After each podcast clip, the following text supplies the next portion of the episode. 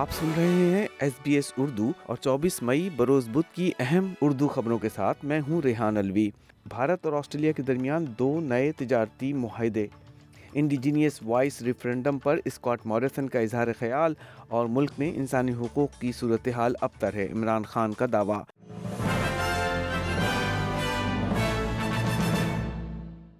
Australian وزیر اعظم Anthony Albanese اور بھارتی وزیر اعظم نریندر مودی نے آج سربراہی ملاقات میں دو نئے تجارتی معاہدوں پر دستخط کیے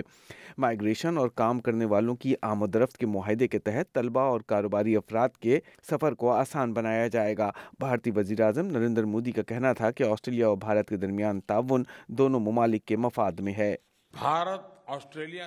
The scope of India Australia ties is not limited to merely our two countries. It is also linked to regional stability, peace, and global welfare.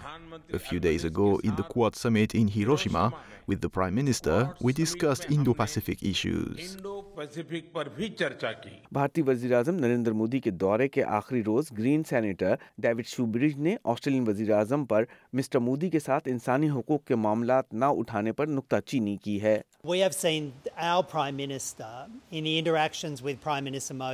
have a lack of key leadership on issues of human rights and democracy. Of course, Australia should have a strong and close friendship with India, but a real friend tells the truth and tells the hard truth. And it's a fact that at the moment, India's democracy is under extreme pressure. For our Prime Minister to meet with Prime Minister Modi over 2 days and not raise human rights concerns, to not raise those concerns about democratic values that we should both share, سابق وزیر اعظم Scott Morrison نے پارلیمانی خطاب میں indigenous voice referendum پر اظہار خیال کرتے ہوئے اس بات پر تحفظات کا اظہار کیا ہے کہ اس طرح کی آئینی اصلاحات میں بعد میں پارلیمانی ترامیم نہیں کی جا سکیں گی The impact of the voice on the operations of executive government and the parliament are also not known presenting significant and unknown risks that cannot be easily remedied if at all It is ill defined, creating significant constitutional risk. Ultimately, the the High Court will be left to decipher unknown and decide what this all means, long after Australians have cast their vote with no further say. ایک نئی report کے مطابق حالیہ دنوں میں آنے والے بیاسی ہزار مائیگرنٹ کو مقرر کردہ اجرت سے کم تنخواہ دی گئی ہے رپورٹ کے مرتب کا کہنا ہے کہ اجرت چوری روکنے کے لیے کئی اقدامات کی ضرورت ہے so